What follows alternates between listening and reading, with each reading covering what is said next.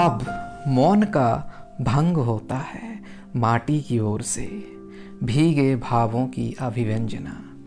इस संबोधन से यह जीवन बोधित हो, अभिभूत हुआ माँ।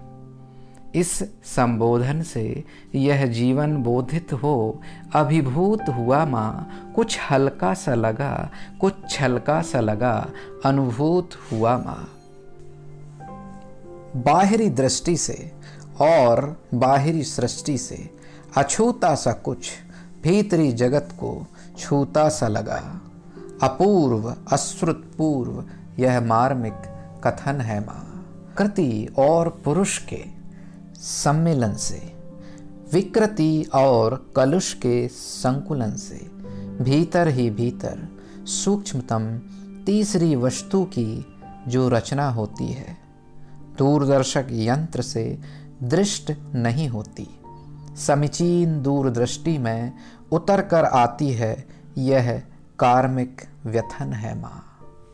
कर्मों का संश्लेषण होना, आत्मा से फिर उनका स्वपर कारणवश विश्लेषण होना, ये दोनों कार्य आत्मा की ही ममता, समता, परिणति पर आधारित हैं। सो तुमने सुनाया, सुन लिया इसने यह धार्मिक मथन है माँ, यह धार्मिक मथन है माँ। चेतन की इस सृजनशीलता का भान किसे है? चेतन की इस द्रवणशीलता का ज्ञान किसे है? इसकी चर्चा भी कौन करता है रुचि से, कौन सुनता है मति से, और इसकी अर्चा के लिए किसके पास समय है? इसकी अर्चा के लिए किसके पास समय है?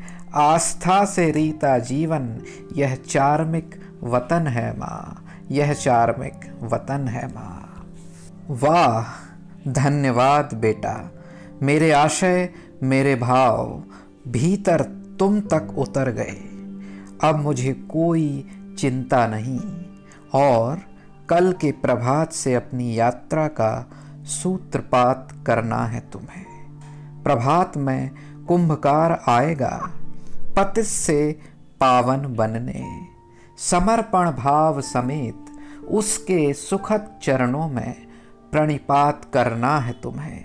अपनी यात्रा का सूत्रपात करना है तुम्हें।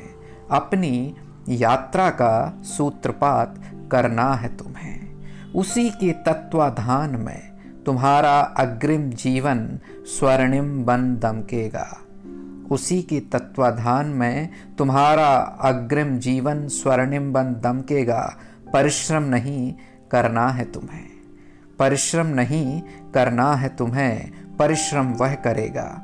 उसके उपाश्रय में उसकी सेवा शिल्प कला पर अविचल चितवन दृष्टिपात करना है तुम्हें।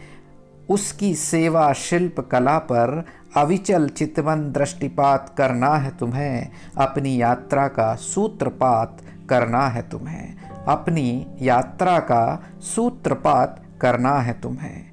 अपने अपने कारणों से सुसुप्त शक्तियाँ, लहरों सी व्यक्तियाँ दिन रात बस ज्ञात करना है तुम्हें, अपनी यात्रा का सूत्रपात करना है तुम्हें अपनी यात्रा का सूत्रपात करना है तुम्हें।